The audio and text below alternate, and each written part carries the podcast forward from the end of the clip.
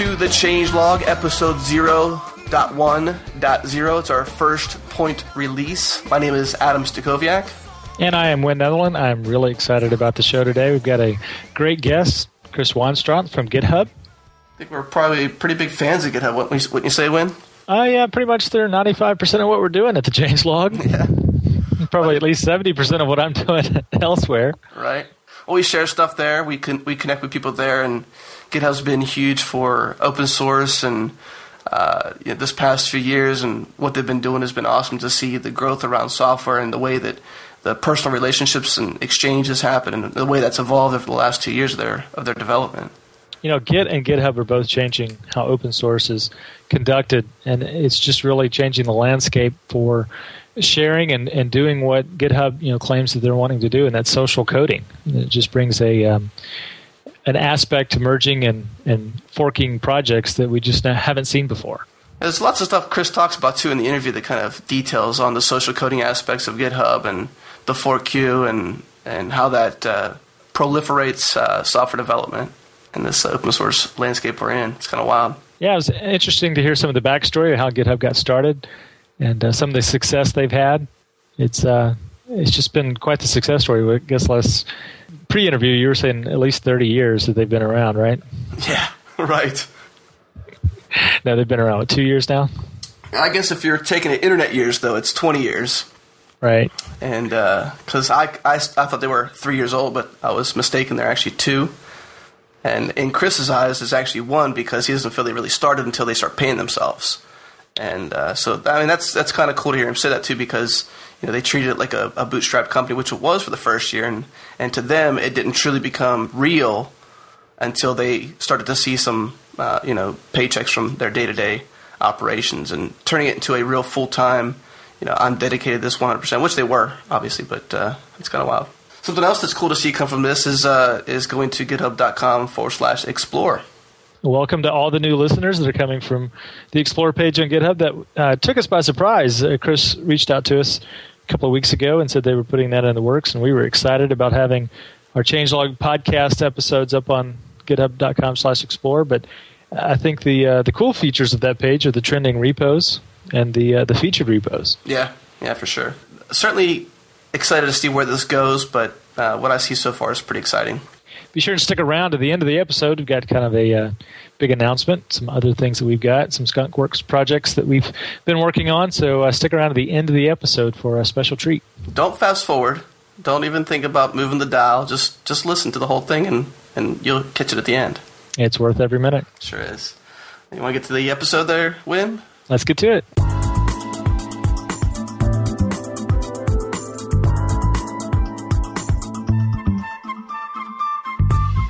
We're here with Chris Wanstrath. He is the one of the co-founders of a very cool website we all know and love called GitHub.com. Chris, why don't Hello. you go and say hi to everybody? Hello, everybody.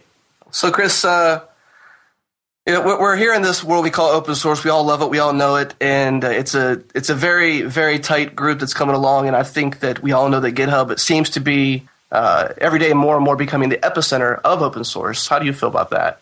I feel good. It makes me happy because I do a lot of open source work and one of the reasons we built GitHub was to make it easier to, you know, send patches and do all that sort of uh, tedium. And uh, I think it's com- coming along pretty well. And a lot of people are realizing how easy it is making their uh, open source maintenance. Like when you start having five or six or seven really small open source projects that you don't care about exclusively or all that much, but you still want to make sure they're up to date uh, it can really become a time sink. You can start to have things pile up, and that's what happened to me when I was uh, consulting. And um, it's it's great that GitHub is coming along and it's still going in that direction. It's making open source easier for for you as a maintainer or you as a contributor. And the fact that it's becoming uh, so popular, not just something that actually works, but something that's popular, is is pretty incredible. And it's great because um, you know now that I'm working more and more and focusing on GitHub, it's really easy for me to kind of um, keep up to date on my hobby, which is or one of my hobbies, which is programming, because you know it's right there. It's easy to see you know what people are talking about or something cool that just popped up because it's on GitHub and I'm there anyway. So I uh, I'm pretty happy about it because it's a it's a fun job and it's a, a site I think I'd really be into if I didn't work there.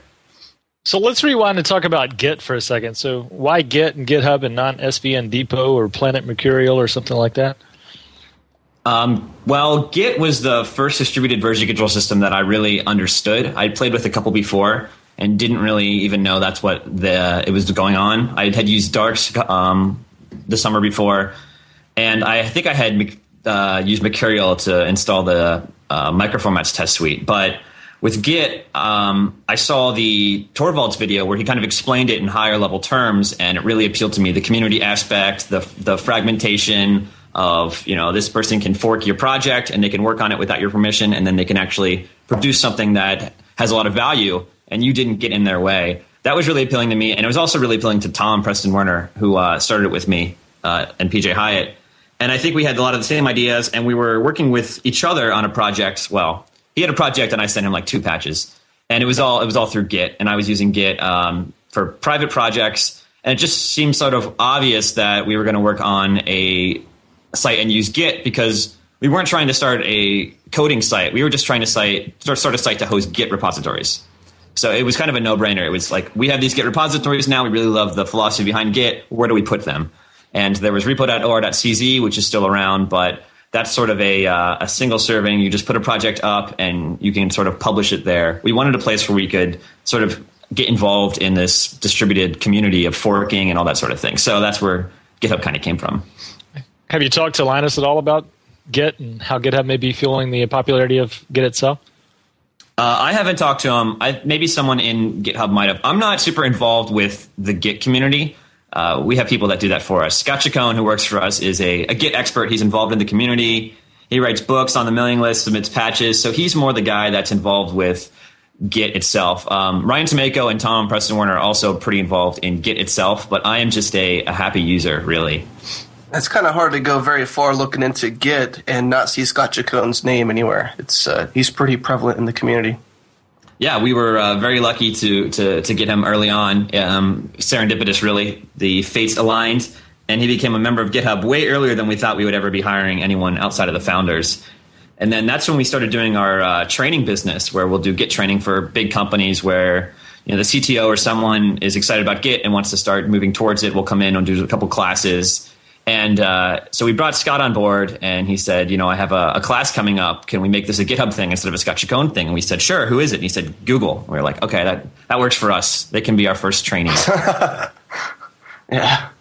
So let's talk about the uh, the startup process, I guess, of, of Git, uh, GitHub, and, and how that all came about. So, who was your first hire, and, and what was that like? I guess the bootstrapping first parts of the the real company formation, and, and where that's uh, where that started at. Well, our, our first hire technically was Scott, um, but before that, PJ Hyett, Tom Preston Werner, and myself had kind of started the company in our spare time and ran it for uh, a couple months. Uh, we actually started develop on developing it in October of 07, um, and we released the beta in January of 08. All the beta meant was that we had a place to host the site and you could sign up if you had an invite. That was where we drew the line. And then we launched it officially in April of 08. And all the official launch meant is that we could uh, take your credit card number and charge you. So um, in the early days, we started making money right away in April. Um, but we also had jobs or we were living off our savings and it was kind of a side project thing. So even then it was a little bit difficult because you're working 40 hours or what a week somewhere else and you have this website that's making money and gaining traction um, so believe it or not, that's actually pretty stressful because it seems like things are going well, but they're not really going the direction you want because you just want to be working on GitHub all the time. And from there, it just kind of grew. The site grew. Uh, we started making more and more money. We added stuff to be more friendly to businesses. And um, towards the end of 2008, we had the opportunity to hire Scott, and we brought him on board. And around that time we started making projections you know how much are we going to be making in january? How much are we going to be making in march given our current rate of growth? And we decided around i guess um, october sometime late 2008 that we were going to start taking salaries. We were start paying ourselves but we were going to do it uh, a little bit at a time. So we'd all start out um, at 10% of our goal salary and then every month based on the projections if we were if we'd hit them we would bump it up to 20% if we missed them we would maybe take a month off or make it 15% and so for the next couple months we were all sort of um, watching the money pretty carefully trying to do things to make sure we didn't regress in uh, in the growth. And giving ourselves raises uh, one step at a time until finally we all were making the salaries that we wanted to make. So that for me is really where the business started. It started at the beginning of 2009 when we all started making full salaries, and that's when it really became a grown-up business. We had health insurance and all those sort of uh, those benefits because you know that's that's a lot different than than uh, 2007 working on a little Rails app in your apartment. Right. So we're we're basically like a year old then. Uh, at the point when we were we were all making money. Well, yeah. So based on what you just said, you said you know early 2009, so around let's say just January, and now we're in January 2010. So we're about a year old in your yeah, eyes. it was it was less than a year after we launched when we all started uh, p- paying ourselves what we wanted to be paid. Gotcha. So that was uh, that was that was fun. That was a fun year because um, you know during that year though, I, I want to stress we were all sort of living off our salaries or working other jobs. So it wasn't really that great of a year, 2008, even though things were on the up and up. 2009 was a much better year. But I think that's one of the hard parts of starting a business or bootstrapping a business is it's really easy to give up. I mean, at any point we could have just decided, oh, you know, I'm going to take a month off and just do full time consulting work and put GitHub on the back burner. Or a couple of us had really lucrative job offers that we could have taken and just said, you know, uh, this GitHub thing isn't taking off as fast as I'd hope it, as fast as I hoped it would. So um, I think a lot of it has to do with for us it's just persistence. I mean, at any time we could have we could have given up and stopped, especially during that year of living off of no money or other money. But um, yeah, when you're bootstrapping yourself, that's that's a big challenge. When did you f- first start seeing higher profile open source projects move their repos over to GitHub? Well, um, Ruby on Rails uh, moved on launch day in April of 08. So that was that was the first really big one for us. But um, you know, we've been kind of blessed by having major open source projects the whole the whole way. Uh, beta started because the uh, Yehuda and some of the MERB team wanted to start rewriting MERB 0.5, um, getting it ready for MERB 1.0. So they started the, the MERB 0.9 branch on GitHub the night we launched the beta. So right away, we already had a pretty awesome project doing substantial development on GitHub. And since then, it's just been kind of uh, hard to keep track. Um, you know, there was there was Rails, and then all the JavaScript frameworks, jQuery, Prototype, Scriptaculous, YUI, and then from there, we're starting to see Cake PHP, Symfony. Um, there's a couple forks of uh, ASP's MVC.NET framework. Um, it's kind of hard to keep track of too, especially when you have projects that aren't, you know, the the Linux kernel, but are still really important to you, or something you use from your past coming over. It's, it's neat to see. We recently had the uh, Tiny MCE uh, rich text uh, kind of WYSIWYG editor for HTML, which I used back in the day, and now it's on GitHub, so it's kind of come full circle there. So it's just kind of incredible the amount of projects that are moving over, both in terms of projects that have lots of uh, downloads and visibility. Um, we have Erlang's uh, OTP is on our site and Clojure, and then other projects. Just you know, there's lots of really cool small stuff that doesn't really get the name recognition and isn't blogged about, but is is pretty solid code that's there, and all it has is the GitHub presence, and sometimes that's enough. Do you guys actively evangelize or recruit those projects to come over, or do they just follow the momentum? Um, it depends on your definition of actively evangelize or recruit. Hey, do you call up and say, "Hey, Resig, you need to move jQuery over to over to GitHub"? Uh, we, we, we, we hassled Resig a couple times, but that was only after we uh, we had a couple drinks with him and we, we became friends. Um, in the early days, we emailed a couple projects. We said, "Hey, check this out. This would be great for you." And they were said, they said, you know, oh no, not now. And no one we emailed moved to GitHub. Um, but a funny thing happened is about ninety nine percent of ninety nine percent of the projects we emailed in the early days eventually came over to GitHub. And so we decided that there's just no point in us evangelizing the site. Uh, what's better for us is to evangelize Git, you know, you know, work on Git literature and books and screencasts and that sort of thing, which we wanted to do the whole time anyway. And um, we found that the best way to get people to use our site is to make the site really awesome. So we focus on making the site really awesome, and so far that has been the uh, the thing that brings over the big ticket items. Well, not to mention also focusing on the user happiness. I guess that does make fall into making the site more awesome is user happiness. And if you have a, an army of loyalists, as a, good friend of mine, uh, Jonathan Kay, says, if you have an army of loyalists that uh, constantly evangelize for you, they do your job. You know, you don't have to. That's that is true. We, uh, I mean, we get a lot of that. That's that's the thing is if you're going to try and have someone switch something as personal as version control from what they're used to, what they like, what's not getting in their way, to something new and maybe a little bit harder to learn and totally radical, it's not going to be some Rails programmer on Twitter. It's going to be one of their friends or someone that they trust. So there's really almost no point in us evangelizing at this point. It's much easier for us to, you know, like I said, make the site really good, make people really excited about the site, including ourselves, and then get those people to tell their friends about it or tell their boss or tell their coworker or say, I know, think that's absolutely right. You know, there's, uh, we cover the open source side of GitHub uh, on this podcast, but I know Adam and I both do client work, and, and, that's one of the stipulations I have to take on a project is your source control has to be in GitHub because I'm not going to go back to the subversion world. Yeah, yeah, well, that's. Yeah, I won't even work with you if you're not using Git. Like, just get out of here. no pun intended. it does seem. Uh, this is where a lot of the the claims of arrogance come from because you say that you say I don't want to work with you if you're not using Git, and to a subversion user or to another version control user, they see that as arrogance. But a Git user just sees that as no, of course. Why would I want to use Subversion? That's insane. You know, it's just it's just a matter of fact. It's just there's so many things that you that you want to do with Git that you can do that you just can't do with Subversion. Oh, or yeah. your workflow completely changes like night and day. Yeah, and it's a, I think it's a it's a very nice tool. People complain about Git's user interface and say it's confusing. I think maybe some of the commands are confusing, but things like just automatically paging the git log output and colorizing diffs off the bat, I think that's what makes a nice user interface. It, it thinks about the person using the tool, and that always impressed me. Typing svn log and getting every revision and just seeing like R1 in my terminal, that doesn't seem like a good user interface to me. But and the merging is light years ahead in Git compared to anything else I've used. I mean, it's just it's amazing how well it handles uh, merging two two files. Yeah, it's, it's just really good at, at handling situations where you don't really know what you're up against, or, and there might be multiple remotes, multiple contributors. You have different patches written against different uh, masters, and it's really good at you know trying to resolve the changes or telling you exactly what went wrong and letting you fix them yourself. Yeah, that's a good segue into probably one of my favorite GitHub features, and that's the fork queue. You talk about how that came about and and and just how that developed. The fork queue there, there are a list. There's a big list of things that we've wanted to have since day one. Um, me and Tom and PJ are pretty good friends, so we, we, we we'd hang out outside of work, outside of hobby time, you know, and we would we would eat dinner and drink, and we talk about what do we want for GitHub in the future. And two of the biggest things early on were um, Gist and the fork queue.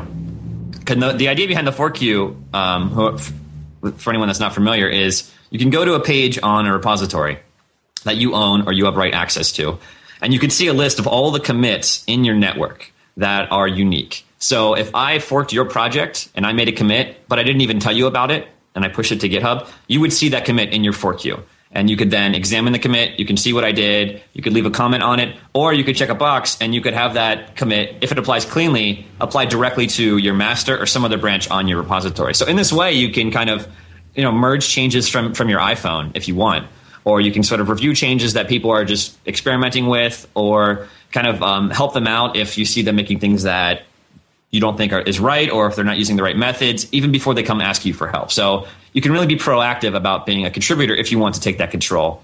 And like I said, the best part of it though is being able to merge in changes that apply cleanly right from the web interface. I mean, it could be documentation fixes, little changes. Um, you know, if you even have your project hooked up to a service like Run Code Run, which will run your test suite on commit, you can apply changes from the site um, on the fork queue and then see if they pass or not on the continuous integration server, which is pretty cool too.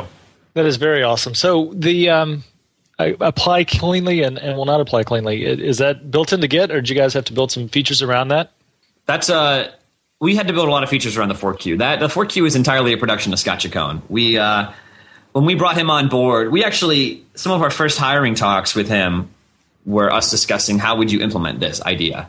We have these random, not random, but these connected repositories that are disparate on the site, and they have unique commits, and we want to apply them to each other. We want to see if they work. We want to see if they don't work. How would you do that? And that was kind of his interview, I guess, without him knowing it. And he explained it to us and we had no idea what he just said. So we decided to hire him and let him implement it. And um, yeah, a lot of the stuff is is pretty interesting. Um, the biggest problem with the fork queue is that it uses a cherry pick, which basically takes the diff of a commit and applies it on top of your current head. Um, so that way, the SHA changes, the heritage changes, and all that sort of thing, including the commit time. But what that means is that the the other really cool sort of community feature of GitHub, the network graph, doesn't work right now with the fork queue because the network graph works all based on merges, If the fork queue works based on cherry pick. So we're kind of still, um, yeah. There's lots of stuff we have to do right into our site, kind of uh, piece bits of Git together to get the functionality we want. But it's actually uh, not that hard when you have someone like Scott who understands how Git works. It's all just a matter of, of time and uh, implementation. Talk a bit about uh, the open source projects that you guys have had to release along the way, just to power GitHub, if you would, for a moment. Oh, sure. We've uh, we've been releasing open source projects on behalf of GitHub the whole time since the beginning, probably before the first day, really. Um, because we are all you know open source developers, and it's just kind of what you do. The first one we released probably was Grit, which is our our, our Ruby uh, bindings to Git. And originally, it would just do a fork and exec and just return a string from a command. So if you wanted to see a, a Git commit log message, you would uh, just run you know Git commit and scrape out the the message. And um, you know it worked. And in the early days, it was enough. But then once the site started getting more popular, that turned out to be a really slow approach and so what Scott did was re-implement lots of Git itself in Ruby for us within the Grit library. And that's all open source, and you can check that out. So that's kind of our big, our first big library because it enabled us to build GitHub. It enabled us to kind of um, do these major changes to Grit, like for instance, rewriting it from fork exec to, to actually using file read and that sort of thing, without having to change the web app or our uh, jobs or any of those sort of things. So that's been a real lifesaver. I mean, it would have been easy just to throw the Git calls in there originally, but that would have definitely been a pain in the long run. So Grit was a good decision early on. We've released tons of little, you know, jQuery plugins. Um, some of them are released at github.com slash GitHub. The other ones we kind of just uh, release on our own. The other, the next big project that we released was GitHub Services. This is actually a part of GitHub itself. When you make a, a push, there's a, a, post receive hook that Git runs, and so um, because we don't want people running, you know, code on our server that's untrusted, what we do is we will either make a webhook to a URL of your choice with a JSON payload representing the push, or if you have your own service that is able to um, consume uh, a GitHub webhook, you can write your own service. And um, what that is, it's a little Sinatra app plugin thingy. And then what we'll do is we'll list it on the site and people can enable it. So, for instance, um, if you have Campfire and you want to get your push notifications in your Campfire chat room, you can turn on the Campfire service and type in your username and token and all that stuff, and it'll work. And so the actual GitHub services like Campfire, IRC, all those things, those are all open source. So in many cases, we've had people um, like Amy Hoy and Thomas Fuchs' Freckle, where they contributed their own service hook for their service, and we were able to roll it out into the site. And that's really awesome for us because a lot of times we'll have people saying, you should really support Freckle, you should really support Pivotal Tracker, and we don't use the tool it, I mean, if you don't use a tool, it's not going to be as good as it would be if the maintainer was someone who actively used it. So uh, we don't use Pivotal Tracker, for instance, even though it's a good project. So the Pivotal Tracker hook would never really be that great. Um, we wouldn't really know when it broke it just wouldn't be a good uh, kind of display of GitHub. And I think what's more GitHubish and a better display is making it open source, so people can either fix it themselves, or if they don't even know Ruby, we can kind of say, "Here's the code. Here's what it's doing. Did the API change?" and work with them. And everyone kind of has the same thing in their site, which is the code. So that project is really uh, an exciting one. And then um, some of the other big ones we have are Jekyll, which is Tom Preston Werner's static site generator, and that's actually integrated into GitHub. So we have this uh, one of these other things we always wanted to do was static static site hosting, which we call pages. And so um, you can put your index.html, whatever you want, into a Git repository, either standalone or on a special magic branch called GH pages. And what we'll do is we'll publish the the HTML and all the assets and everything um, as a static site. Uh, so it'll be fast. It'll be whatever exactly what you want it to be. But if you want to use it for publishing a blog, we actually run it through Jekyll. So uh, you can go to pages.github.com and get the scoop there. If you follow a few conventions, give us a special layout, that sort of thing, we'll turn your dot markdown or dot, dot text style um, posts into HTML just the way you would want to publish it, either as a static site publisher on your own or through WordPress or something like that. So we have a ton of blogs from hackers hosted at GitHub, which is pretty cool.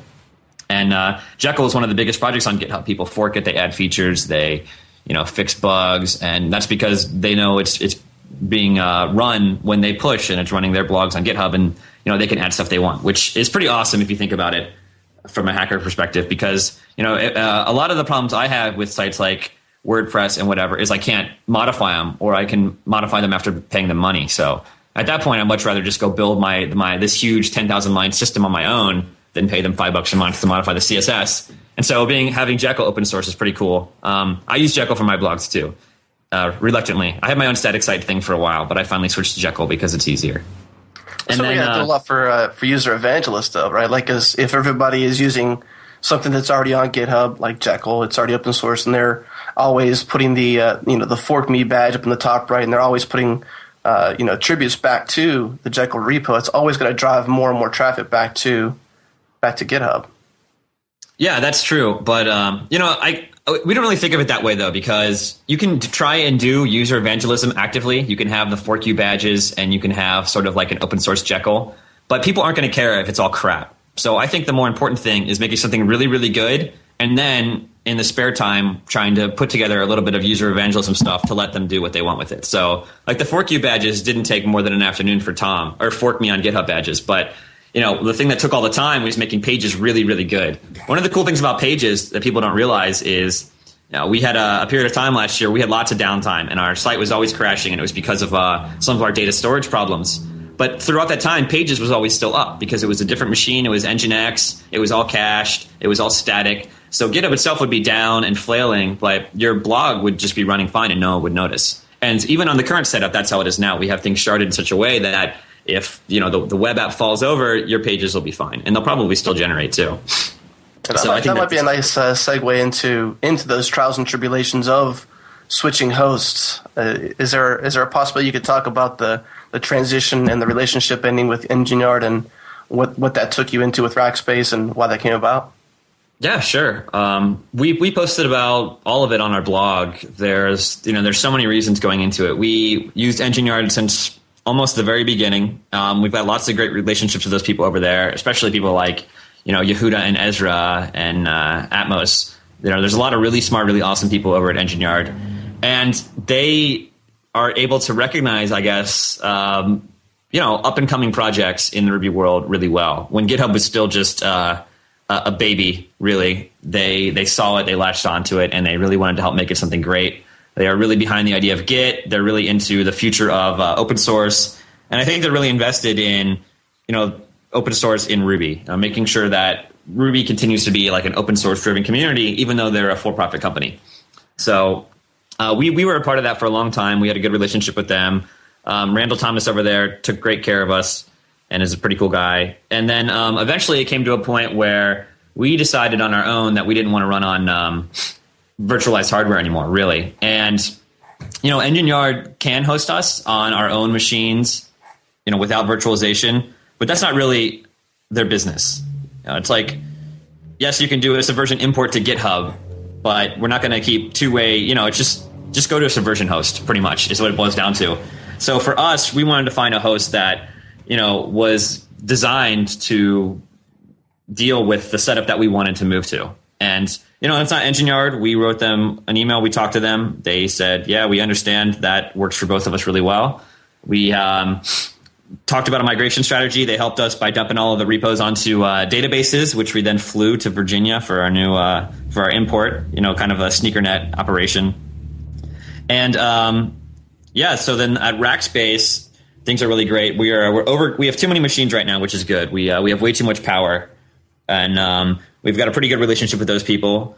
And we have Anchor, which is a, a company down in uh, Australia, doing our support for us. So Rackspace handles the hardware and Anchor, Anchor handles the software. So it's really great to, to have someone who is really, really invested and interested in you know software um, systems administration. So now we're we're all set up with with Puppet and all of that sort of thing. And the guys at Anchor are you know they have checklists and all these sort of procedures in place. It's very professional. On people are on call twenty four seven. And they're always there to help us out uh, in case there's a problem. So it's really great because EngineYard provided a lot of that too. We had sort of an EngineYard chat room or a private GitHub EngineYard chat room. And if there's a problem at any hour of the day, you can go in there and you can say, hey, something's busted. And that's kind of the appeal of engine yard is they always have people around that are familiar with the setup because all the setups are very similar, and that's what you that's what you pay for. Um, and so we didn't really want to lose that because that's that's really one of the most awesome things about engine yard And Anchor's really helped that, and they've really stepped it up. And they have some really great people down there. Matt Palmer, Womble has uh, totally led with Tom the re-architecting of the site, and it's just been fabulous since then. So I think the engine yard and Rackspace move just boils down to like finding the right tool for the job.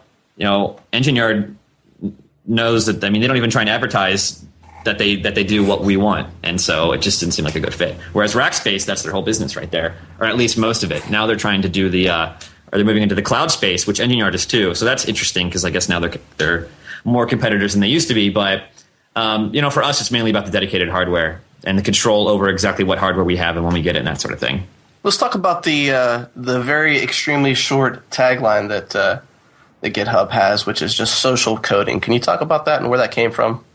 Sure. I think it. Uh, we had a couple taglines. I think this one best reflects everything, the whole universe. Uh, the first, the first couple of taglines were just something like Git code hosting, and then uh, I think that was it. Git Git repository hosting, something like that. Because that's that's really what it was at the time, and that's what we wanted it to be. That's what we were advertising. It says, "Hey, if you use Git, come to GitHub because we can host your stuff." And that was sort of the uh, the origin of the site.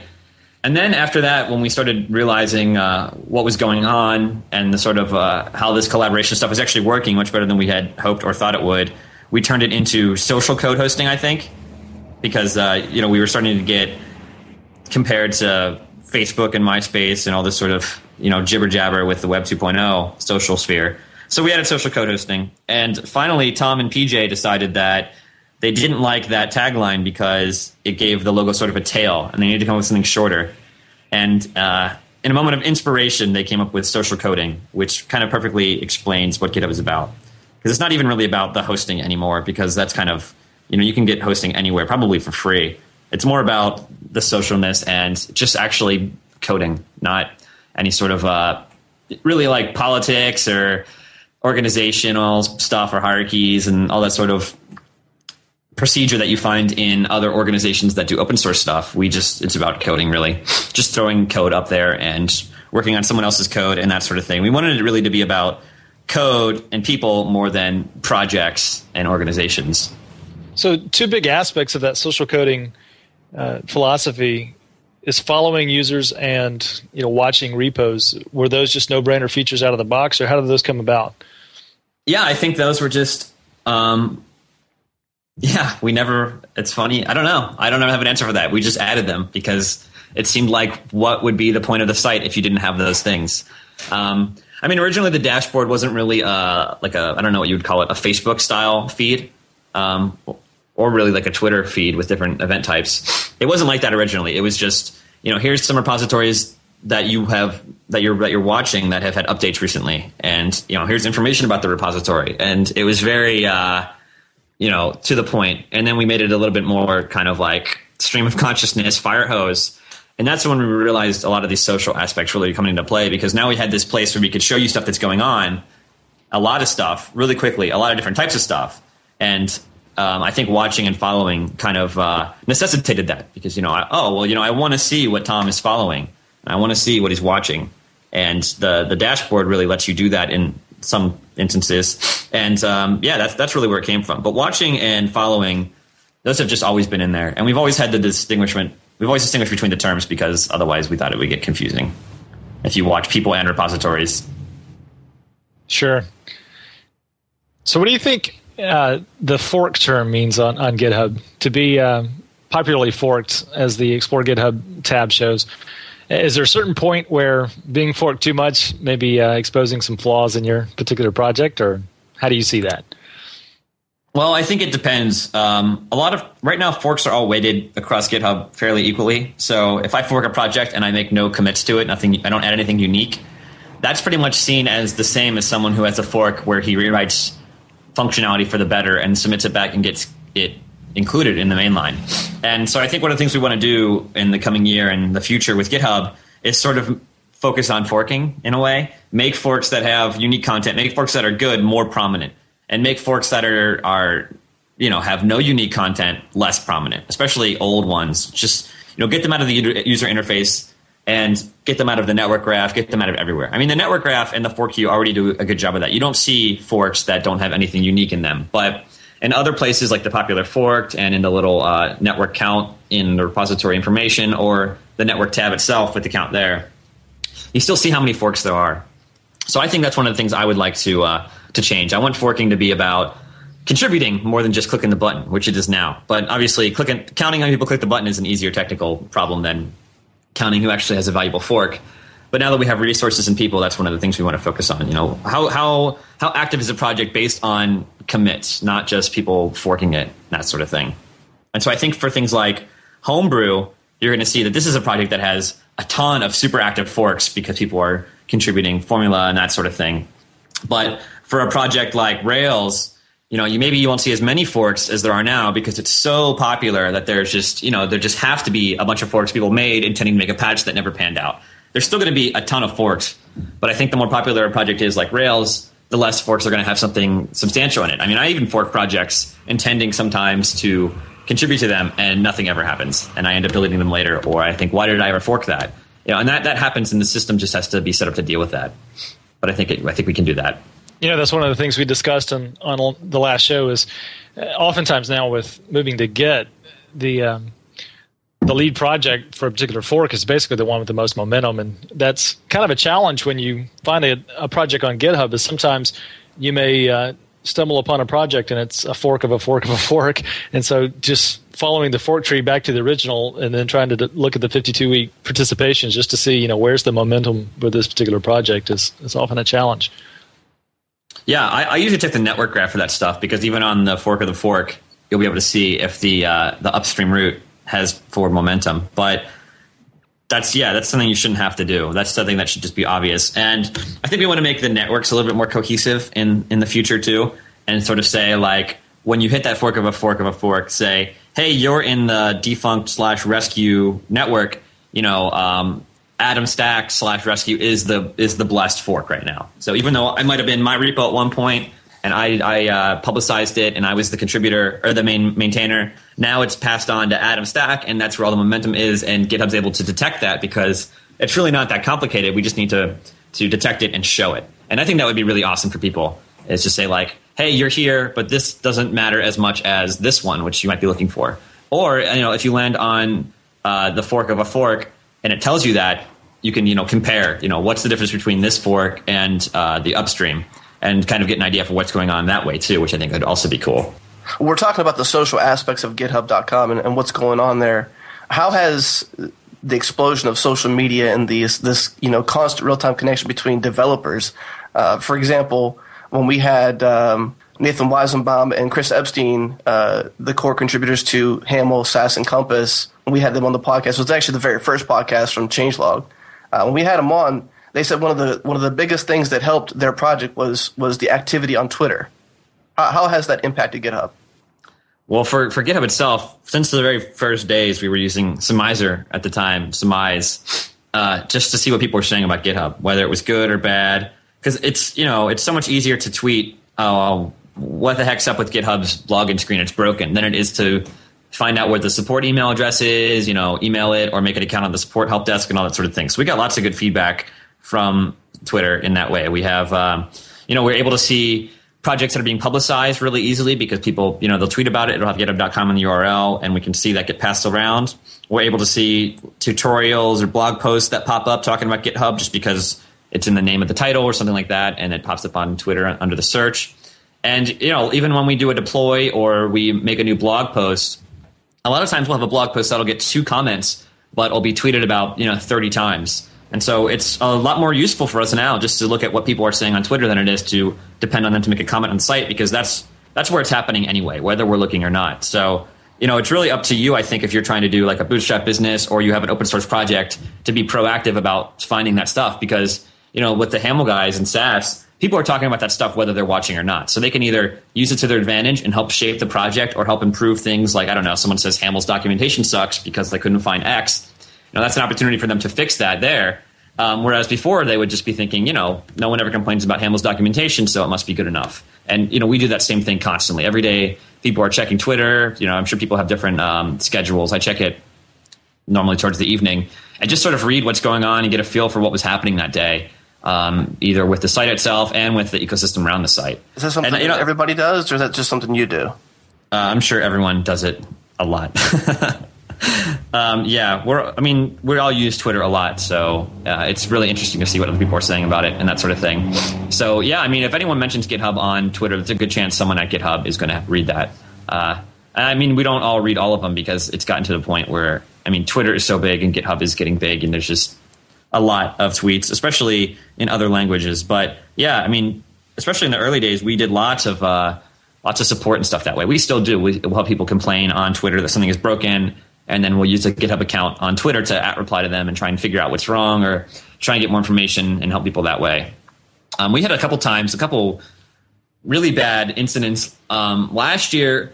Our DNS provider went down, and so GitHub.com was just erased from the face of the universe. And one of the things we did was we posted a like a, a workaround, a temporary workaround um, to, to, edit your etc hosts. Um, and there was like an OS X script, and I think probably a Linux one. And people were complaining on Twitter about GitHub being down, and we were able to write a little script. So if um, anyone had a complaint with DNS, GitHub, whatever, we could send them a link as an at reply on Twitter to the fix. And so that was pretty awesome. So we ended up sending out, I don't know, an annoying amount of tweets, 300, 400 tweets in an afternoon, all with the same content. You're like, check this link to fix it. But it actually worked. And for a lot of people, it helped them get around the DNS outage and get some stuff done. So for things like that, uh, I mean, I guess you could say social media, but for us, it's mainly just Twitter is, is, is pretty crazy. I mean, we check, I find Twitter more reliable for finding blog posts about GitHub and that sort of thing than I, than I do like Google blog search or anything like that. Technorati. Um, Twitter is definitely where it's all out. And same thing for projects.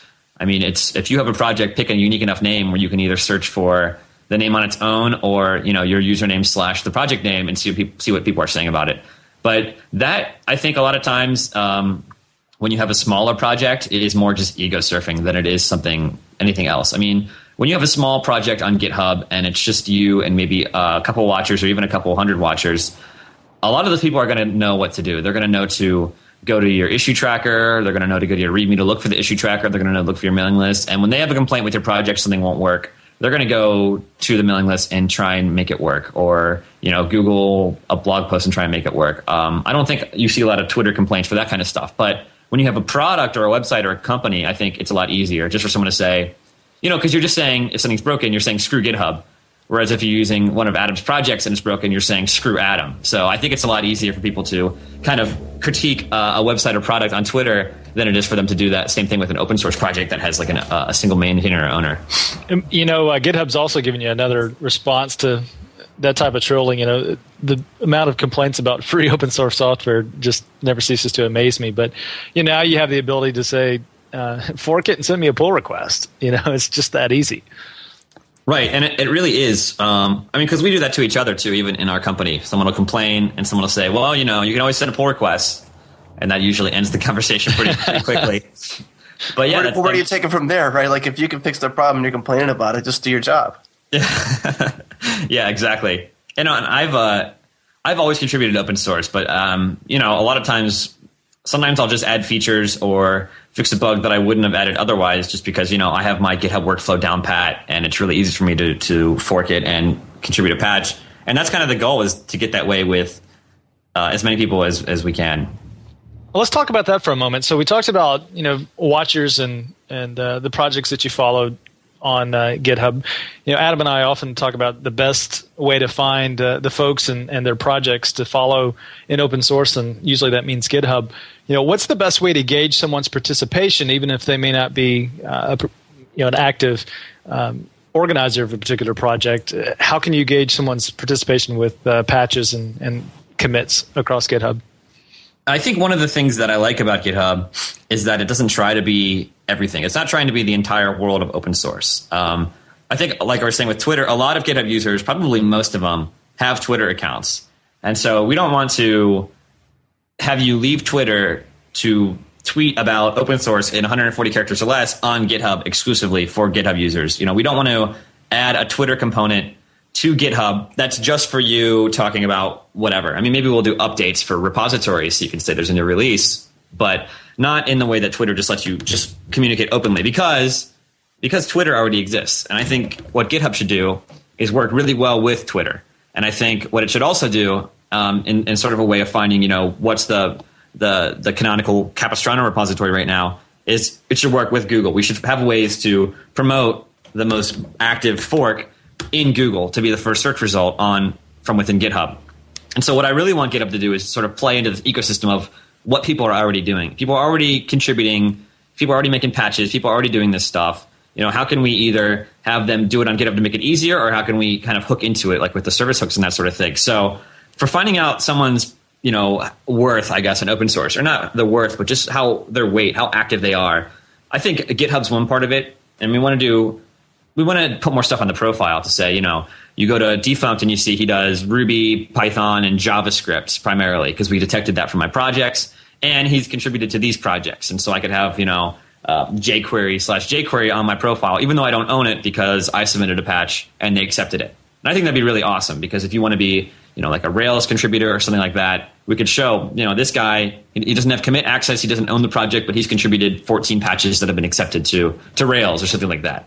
Which I think, I mean, that's what it's all about is is just doing code. It's not about you know collecting. Uh, badges or karma or getting upvotes or downvotes. It's about getting your patch accepted or rejected, and we really want to base your sort of uh, your your merit in GitHub on that sort of thing. So I think the ways to do it right now is just to kind of you know check what they've been doing on Google, check what they've been doing on Twitter, and then check what they've been doing on GitHub. What have they been forking? Who are they following? What are those people into? And sort of dig around that way. And uh, ideally, I think we'd like the profile to show you a lot more of that information right there. Just this person has done these things and they're awesome or they're not.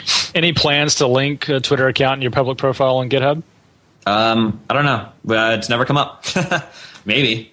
Sure. I mean, we've talked a lot about the updates for for uh, repositories because it'd be useful to say, you know, check out this version of this. I mean, you might see a tag, but is that really good enough? Um, maybe it is, maybe it isn't, but uh, that's kind of on the drawing board for now. But for um, for for users, I don't. That's that's a good that's a good question. You know, it's funny because when the site started on your profile, we had a little. Uh, in the very very early days, there was a spot for you to put like your name, your company, and instead of your URL or or homepage, it just said blog. And now I think it says blog slash homepage. And we thought it was like, well, everyone on GitHub is going to have a blog, but even even as late as 2007, I think we were we were, or even as early as 2007, I think we were wrong. It should have just said Twitter account, right? It should have been when you signed to GitHub when you go to edit your profile, put give us your Twitter account, and then you know we'll do some cool stuff with that in the future. Just you know, just your just your your username. But yeah, I think that would be pretty interesting because a lot of times I see um, someone will have as their blog homepage just their Twitter URL, and then you'll go to that, and then they'll have as their Twitter URL as their as their homepage. They'll have their GitHub account, so they go in this little circle.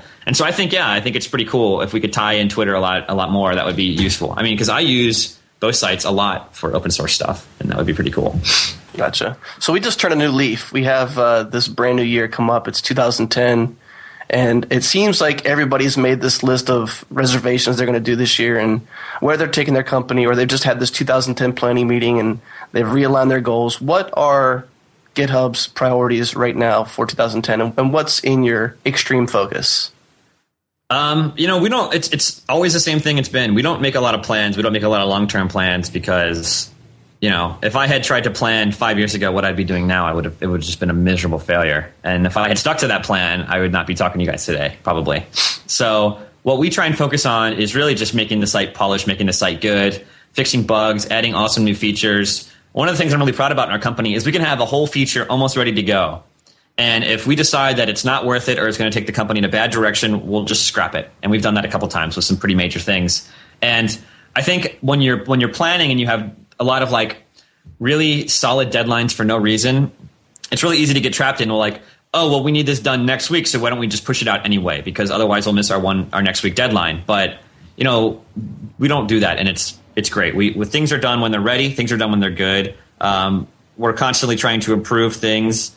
We uh, we kind of allocate time. You know, we want to revisit the API later this year, and then you know make it even better and add more features like trending and that sort of thing. But you know, in the short term, it's all about making this making the features that exist better and adding new features that are really useful to people.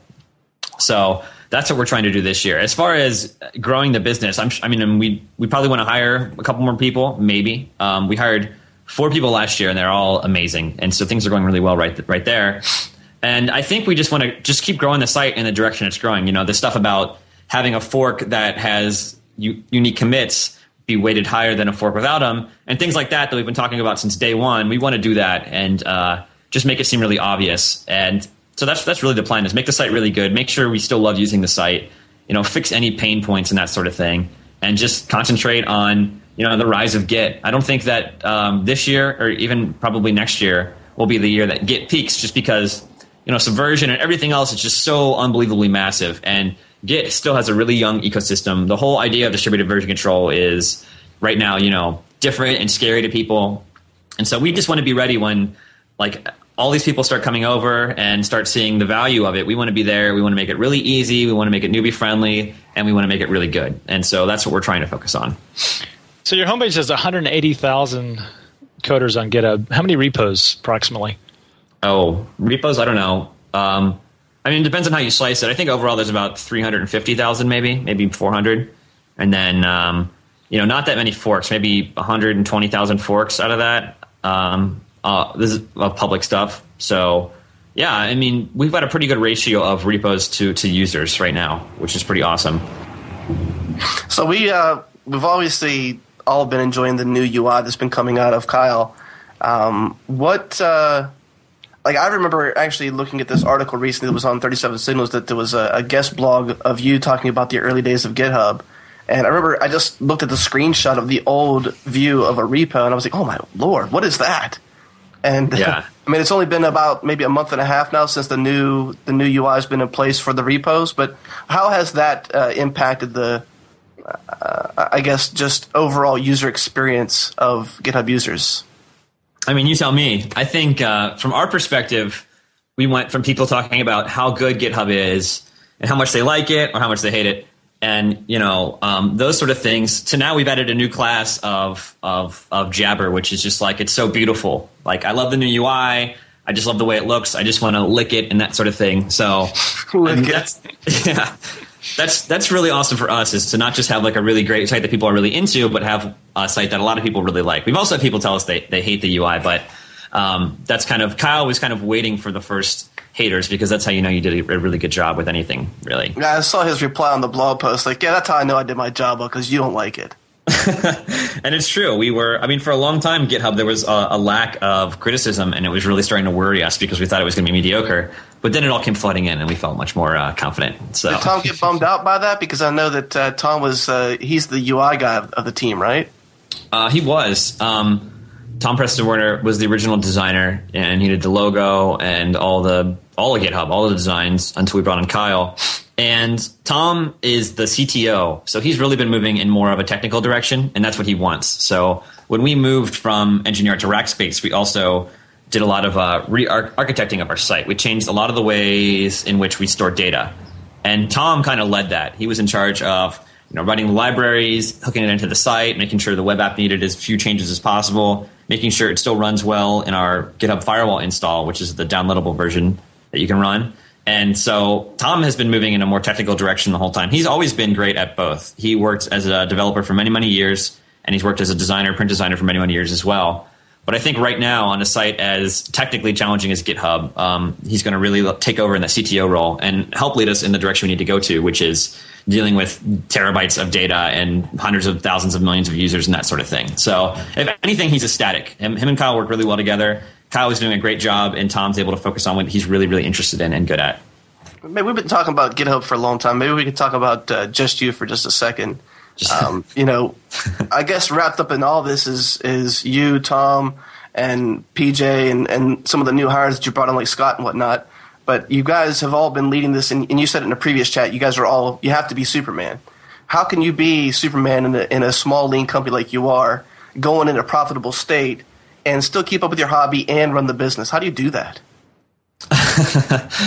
Um, I mean, when you say it like that, it sounds a lot more incredible than it really is. This is uh, really this is just a job if you think about it, and that's kind of how you have to treat it. When you get up in the morning, you have to have time when you're not at work. You have to, you know, take a shower, do whatever you do in your daily routine, make your coffee, and you're not at work. And you can be thinking about a cool feature or a cool idea, but that's what you should be doing at your job anyway. You can't let it kind of take over in that regard. And then you get to work, and then you just focus. I mean, um, you don't focus for eight hours a day, just like you didn't do that. You don't do that in your in your normal job, and you don't have the best day of your life every day. But uh, one of the advantages and one of the things that I think you have to be good at is if you get on a roll. Let, let's say you had a horrible day and you didn't even get anything done until 4 p.m. and you don't even know where your morning went, but you start getting into a groove around four and then five, and you're making test pass and that sort of thing. I mean, I think with our team and with small teams, it's really important the ability to stay on task until you know 2 a.m. until you finish what you're working on and until you're really really happy with it is probably the most important trait. Is just to have just to just to know when you need to focus. It's not focusing all the time or anything like that, but knowing when you need to focus and when you need to get something done, knowing when something is done, and just doing everything so that it's good, not half-assing stuff like that. I think that's what's really important for our small team, and you know that that is really hard because you can't work till 2 a.m. every day and otherwise you just get burnt out. And then you know the next day your sleeping schedule's all, all messed up. But i think being able to identify and kind of build your day around you know in the morning i'm going to do these like uh, support work and that's going to not require long periods of time of attention. And then in the afternoon i'm going to have a meeting and then i'm going to work on this feature i've had in the back burner. And then tomorrow when i have most of the day open that's when i'm going to spend the whole day crushing this really huge feature that we've been working. And i'd really like to work on it today because we're behind on it but you know i can i can schedule my time so that I could just work on it tomorrow and it'll be worth it. So yeah, I think for ourselves, kind of important, right? Yeah, absolutely. Yeah, I'm pushing back so much stuff right now. Awesome. But yeah, I think I think the, the Superman part isn't from being able to do everything. Um, it's just being able to know like what needs to get done in a small company. And I mean, I think the most important thing there is you're not working until 2 a.m. because your boss is telling you this needs to get done tomorrow. So you have to recognize what is important because when you're a small team, you can't have babysitting be one of your jobs. You can't be managing, you know, a team when there's only eight people on there. They all need to be pulling their full weight and they need to be able to be self starters and be self motivated in a way. And, you know, one of the great things about not having an office for so long is that we found people that can work at home alone, you know, just like Kyle, go make the site looks pretty. And then like two months later, he comes back and it's amazing. We need people like that. And that's really what you need to have. And it's really hard to find those kind of people, but I think once you do, it, it's it, it, shows in the product, and we've been working very hard to find those people, and I think we're doing a good job of it. Absolutely. So passion is where it all comes from. I think so. I think it might be that, but I think that, I think what it is for a lot of us is that we use the site, and it's not even passion about loving working on the site. It's that I don't want to settle. You know, I don't want to build something that I'm going to use that I'm not going to like. So if it's going to be crappy, just don't even bother with it. Only spend the time on it to make it really good. And in a lot of cases, let's say you work on something for two weeks. You know, it could it might only be an extra two days to make it really really pop, and that is always worth it. It's always worth it, and I think that's what it's about. It's you know making something for yourself that you want to use. And I don't even know if that's passion. That's just being practical in a lot of ways. It's like I don't want to have broken stuff.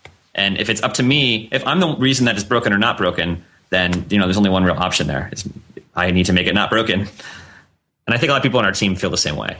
That kind of leads us into this other larger question I wanted to ask before we start tailing this off, uh, with no pun intended for a later conversation. But I wanted to ask you uh, about uh, this. I mean, many have sat, you know, kind of just sat back in awe about your ability to uh, fund this business without VC. And yeah, I'm sure that so many people ask you this question whenever you're keynoting or speaking at a conference. Like, how did you guys truly go and build GitHub.com without any VC funding? Like, what does it take to do that, and how did you do it? Um, well, we had a lot of help from people. Um, for instance, Engine like I said early on, helped us out in a lot of ways. They did covered our hosting and that sort of thing. So when we were growing, you know, they were really there supporting us. And it helps to have a partner because, or someone, someone else, co-founders, because then, like I said, it, it would have been easy to say, I'm going to take a, a month off and just focus on consulting full time. It's a lot easier to let yourself down than someone else. So you can't really say that if you have someone else who's working on it every weekend. You kind you kind of need to. I mean, if you have any sort of shame or guilt, you're going to feel like, well, you know, Tom is working on this. He's been working on this for the past four weeks and I haven't done anything. I really need to catch up. I really need to work on this. Or maybe I shouldn't take off for four weeks and that sort of thing.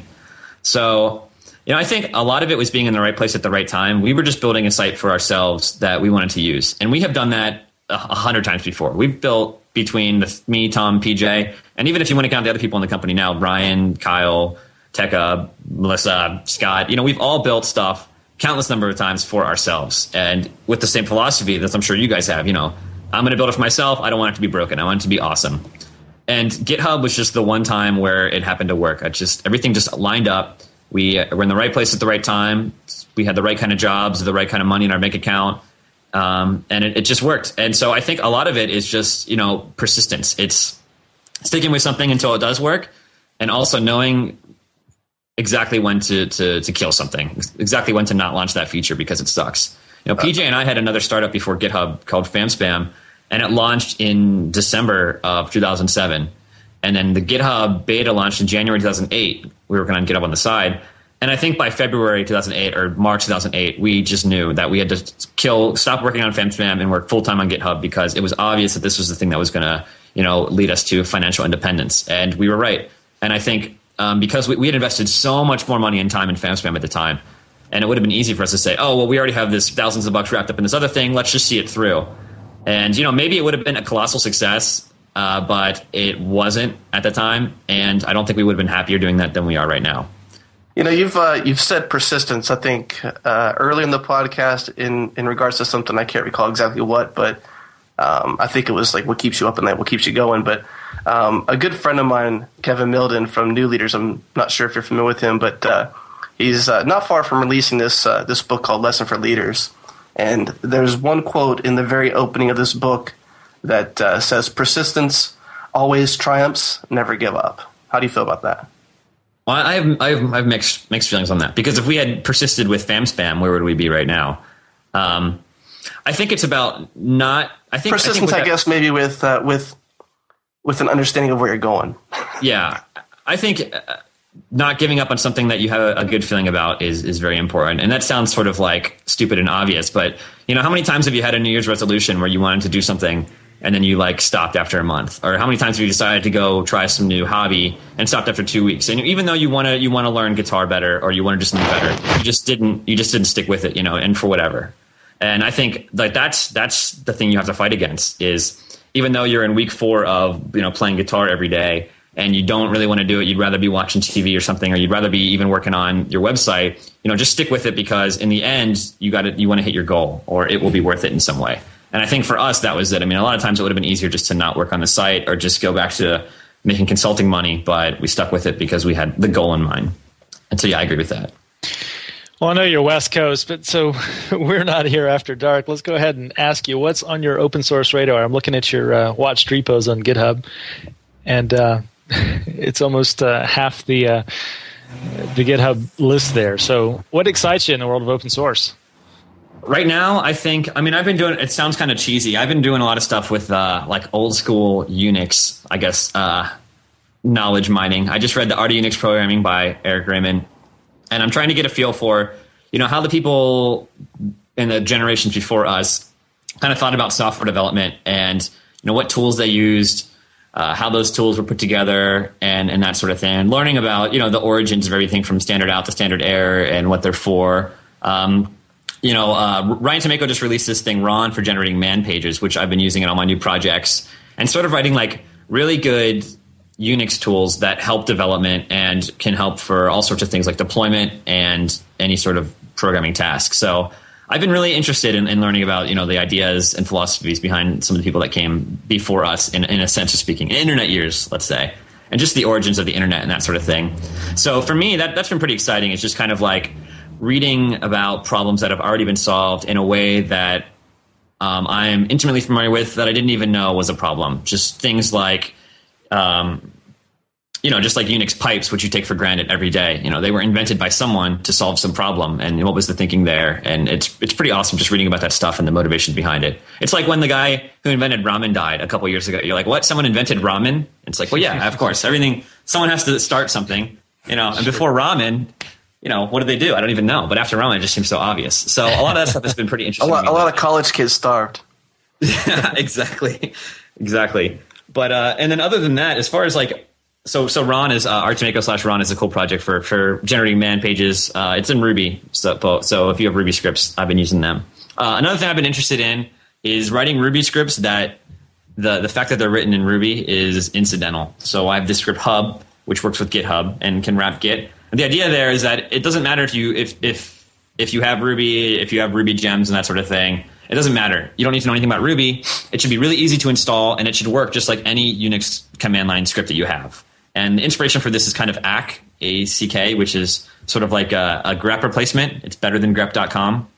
And it's written in Perl, but you don't need to install it through cpan or even know what that means. If you have perl installed in your system you can just run his little one liner and then now you have ack installed and everything's just in one script. There's no dependencies. You don't futz with it. It just works. And so i think there's a lot of appeal to writing um, scripts that way in your language of choice. And you know whether it's in python or ruby sort of like hide that. And it, it's tempting to be like oh, I'm writing a Ruby project and I want to like make it RDoc or use YARDoc and then make all these RSpec tests and then you know have uh, the README be an RDoc and make it a gem install and all that stuff is really awesome for Ruby developers, but there's a lot of assumptions there. Um, and to see what I'm talking about, try diving into another language that you don't know for a while.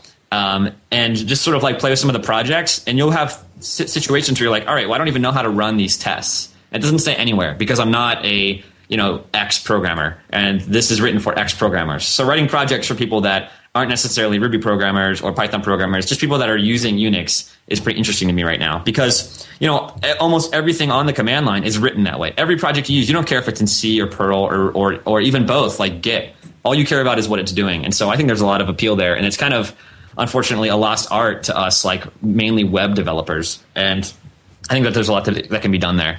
So other than that, I've, I've been playing with just Node.js, which I guess is uh, is like um, everyone else's favorite side project right now. And, and it's interesting because I've always loved JavaScript. We use a ton of JavaScript on GitHub, and being able to use that in a server environment that's that's super fast and has tons of like new libraries for interesting new tech coming out is is pretty interesting. It's also fun to be able to seems use. To be, seems to be getting a lot of momentum. Uh, have you built anything of consequence personally with Node.js yet?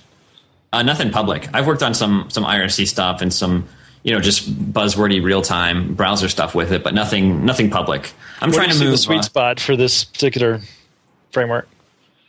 I think I think the sweet well from my experience, I think the sweet spot is when you have a lot of JavaScript and you can share libraries between the front end and the back end. So your template engine and things like that, you can just load it in the back end, load it in the front end, and then now you're just passing templates and JSON back and forth, and you can render it wherever. If it's the first page load, you can render it in Node. If it's a, a little snippet or a partial, you can render it in the front end. And I mean, in situations like that, you can just sort of upload, update your app and not have to worry about the user reloading the page. In, in many instances, you can just ship them updates to the HTML or whatever, and not interrupt their user experience. And uh, I think I think Node would work really really well with the Nginx HTTP push module, which is my favorite way to do Comet right now. And so I've been playing with those two in tandem. Um, it's a the the push module holds open uh, long polling connections for the browser for you in Nginx. So it's really good at holding a lot of them open at the same time, and then it lets you send a, a post request to a to a publish URL that is secret and internal to your network. And you give it a channel ID, and the, the browser is listening with the channel ID. And when the push module gets that post, it'll give the data that you posted to the browser. So in this way, you can do long polling, persistent connections, fake a socket connection in the browser, and do it really easily without having to worry about. All right, I'm starting up a, an orbited daemon. I'm keeping over X number of connections. I need X number of, of RAM and that sort of thing. You just let Nginx handle what it's good at, which is scaling, and then you handle what you're good at, which is building your app and then when you want to talk to the browser, you just post stuff. So it's it's a pretty elegant way to do it and very simple. And I think those two technologies go together pretty well. Before we move away from Node.js, I have to mention is that I think it's been like five or six consecutive podcasts we've done win where Node.js was mentioned. Uh, Is that a? Are we trying to make a record or something? Well, how much is he or is paying it just that cool? I They're- think it's no, just they're not cool. paying us anything, but it's just funny that everybody we talk to, they're like, Node.js, Node.js. I Well, love it, love it. This is the first episode that we haven't spelled it, so if you want to go ahead and spell it. Yeah, N-O-D-J-S. Okay. N-O-D-E. The first three Not episodes, Adam thought we were saying no JS. Like, No, I thought you were saying no JS. That's just my accent. I apologize. Is it like NoSQL? Exactly, no sequel. I, I think that's what Adam thought. Yeah. So one last item, you know, uh, we've been working on a Skunkworks project here at the Changelog for a while. Uh, tail the changelog.com. So when this audio comes out, we'll we'll take the wraps off of it. We just wanted to get your reaction because you know you've seen it, and you know if it's not favorable, we'll just cut this segment. Oh no, I think it's I think it's It's awesome. not favorable. Of course it's be favorable. I, I think it's a great. I think it's a great site. Um, everyone at GitHub loves it. We uh, it's it's cool too because it looks very simple at first, and then you hit the little gear icon or you hit the more button, and you can kind of dig deeper. So it has that f- fun sort of like um, exploring feeling to it, where you can sort of like mess around and uncover new features, which is always awesome in good software. And I think it's cool. It's a great way to to to look at everything. I wish I wish we had built that ourselves earlier on. Um, and I hope we can work with you guys to make it better in the future. But you know, I think I could see myself leaving it open and glancing at it whenever I'm a little bit bored, just to see what's on the screen at the time. In the I want to ask future. you about that. You know, I've I find a lot of nice projects to, to follow just by following what you're following. You know, it shows up in my, my public timeline uh, since I follow you on GitHub, and wanted to know, you know, how often do you discover new projects, cool projects, just by watching the public timeline, and how much of it is you know just through uh, word of mouth? I don't check the timeline that often. It used to have like a two hour cache on it, so it was usually pretty stale. I think now it updates about every five minutes. And then if you hit the, RS, the RSS feed, I think doesn't have a, a, a time cache in that way. Um, so I mostly, I mean, I find stuff on just mostly people tweeting about stuff, or I follow a bunch of other people. I try and follow as many people as I can on GitHub. Anyone new I see, I try and follow. And um, you know, I'm on the site all day, every day for every reason. Either I'm doing open source, or I'm working, or I'm trying to debug something, or I'm doing a support request. So, I mean, a lot of that time, if I happen to see something cool, I'll just you know follow it for later, or you know, watch the uh, project for later, or follow the individual. Um, you know, I went through a long period of time where I was just watching projects and not following people. So I was following like nine people as of a couple months ago or something like that. And I realized that a lot of the value comes from letting other people do the work for you, like you just said you let me do. so I've definitely been trying to follow as many people as possible because that's where you see like a lot of the new, weird, interesting stuff. Well, I uh, I know I speak for Wynn when I say thank you for coming on the podcast with us, and certainly appreciate your your uh, your awesome remarks about Tail. Where we were super jazzed about it. Uh, you know, a big credit is owed to Wynn because um, you know he's he did a heck of a lot of work on that. I did some lightweight UI work on it, and it was uh, it was definitely a labor of love for us, and we're excited about what we are doing now with it and what we definitely have planned for the future with it. So we would certainly encourage your your participation in the, in that and however that works out. One but, last uh, question. I know oh, this is totally off topic, but oh, I've got sorry. to ask this question before we let you go. The origin behind the Octocat is well, we Tom was looking for like a, a, mascot, and you know, in Git, there's such a thing as an octopus merge. Gotcha. So there's different merge strategies in Git. If you do, if you man git merge, you can see there's a dash s for the strategy, and you can do uh, a couple different ones. And one of them's the octopus merge. So it just seems sort of obvious to us that you know, one of Git's cool esoteric features become the cute, cuddly mascot that we used on our uh, error pages. So did you actually engage the uh, the artist who did that? Though wasn't that from? I thought it was from an artist that was found on iStock Photo, and I can't recall the guy's name right now, but I definitely bookmarked him in my Delicious at some point. So if you follow me on Delicious, dig through there, you'll find it. But wasn't uh, wasn't that from iStock? And there was a, a an artist that lives in Japan who does some very cool, unique art that and that Octocat was one of the earlier versions of his art. Yeah, his name's Simon Oxley, and there he actually go. did the, the Twitter bird and a lot of the Twitter stuff from right, right. Yeah, that's true. And um, yeah, we got it from iStock Photo originally. Tom was looking for the mascot there, and then we ended up buying it, so we uh, we own it now exclusively. But yeah, that's that's where it came from. We we bought it just like they did with uh, the Twitter bird as a license. So for actually for a while, people would say, "Can we make um, uh, an Octocat T-shirt, or can I put Octocat on my whatever? And we would have to say, well, yeah, if you buy an iStock photo license for it, we we, we can't relicense it. And a lot of people did that. But now now we own the rights, so we can control it. We can. Okay, you open another can of worms for you. let you go. The uh, 4Q T-shirts that were popular a couple years ago at RailsConf. Oh yeah. Oh yeah. How'd that come about? Because Adam wears it like two days a week. I do not. No, yes, I don't. You do. You're no, always I, wearing that shirt every time we video conference. No, it no. I'm you're wearing it right now. Crap. Are you? You're wearing it in your avatar, aren't you? Yeah, I am. Yeah, that's my avatar. I actually took that uh, that picture in a, in an Apple store, and I just happened to be wearing my my 4Q shirt, and I, it's it's one of the badass shirts I, I have in my closet, and I got to pimp. You know, that's simple as that. Absolutely. It was it was early on when we were we were doing the uh, the site. It was one of those decisions where we had the fork button, and it's different now. Kyle made it amazingly beautiful. But I mean, I like the way that I like the old buttons too, the old pill buttons we had. And what it had was a little uh, silk icon on it of a fork, and it was in red, and the link itself was red. And we talked about it. and We decided the link should just be a normal color, and the icon should be green because forking is a good thing on GitHub. We're going to use the same word, but it shouldn't be bad. It shouldn't be like the uh, the big Emacs fork between XEmacs and Emacs GNU and all that sort of thing. Um, and so one of the ways we wanted to try and enforce this idea is t- with the fork you shirt. So I mean, when you see that, it looks like a phrase which is you know not very friendly. Um, and so, like saying "fork you" to someone is sort of a censored version of saying something not very friendly to them. But we wanted to take that phrase and say now, you know, now it is friendly. Now forking is a good thing. So saying "fork you" to someone is actually like, in some ways, a good thing. It's saying like we are going to, you know, send a pull request, basically, like we were talking about earlier. That's what we think "fork you" means. Just like send me a pull request, fork my project, and then we'll work on it together and we'll figure it out. Instead of the old way where "fork you" means like, you know, get the hell out of here, don't talk to me. So that was sort of the idea. Is we're going to take this phrase, we're going to put it everywhere, we're going to put on these T-shirts, and we're going to make it a good thing. And uh, I don't know how well that works. I get more comments on that shirt from any other piece of clothing I wear. Oh, I know. wear it out, Everywhere I go, if I go somewhere, if I'm like, uh, if I'm in line, putting my name in to sit down for dinner or something, they're like, "Oh, I like your shirt," and I totally forget what I'm wearing. and I look down, and they're like, and I'm like, "Oh yeah, yeah, it is a nice shirt." And they look back at me, and they're- it's usually a chick. it's usually a chick. They're like, "Yeah, I like that shirt." it's uh, it's it's good. Yeah, we want to make more Fork You shirts and finally Octocat shirts this year because now we can sell Octocat stuff. Cool. So that should be pretty exciting. I do have one thing to mention though before uh, before you guys go. Anyone listening to this right now, as, as you guys should know, you can go to github.com/explore and it will be syndicated. It'll have changelog stuff. You don't even need to go to changelog anymore. Awesome.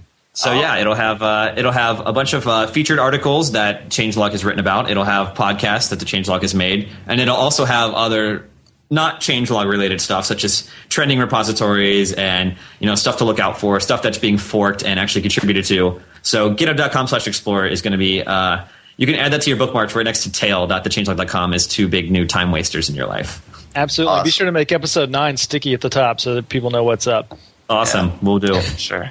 Well, Chris, uh, definitely thank you for uh, your sharing your good thoughts on Tail. We're excited about what's going on with that, and definitely excited about having our content syndicated onto uh, GitHub.com forward slash explore. So excited about uh, the kind of relationship we can forge together and where this this can go for us. But uh, it's been awesome picking your brain about all the cool stuff you've been working on over the past three years, two years, whatever it was.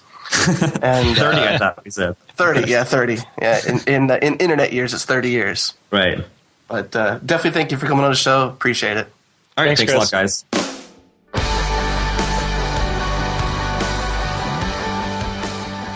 Thank you for listening to this edition of the Changelog. Point your browser to tail.thechangelog.com to find out what's going on right now in open source. Also, be sure to head to github.com forward slash explore to catch up on trending and feature repos as well as the latest episodes of the Changelog.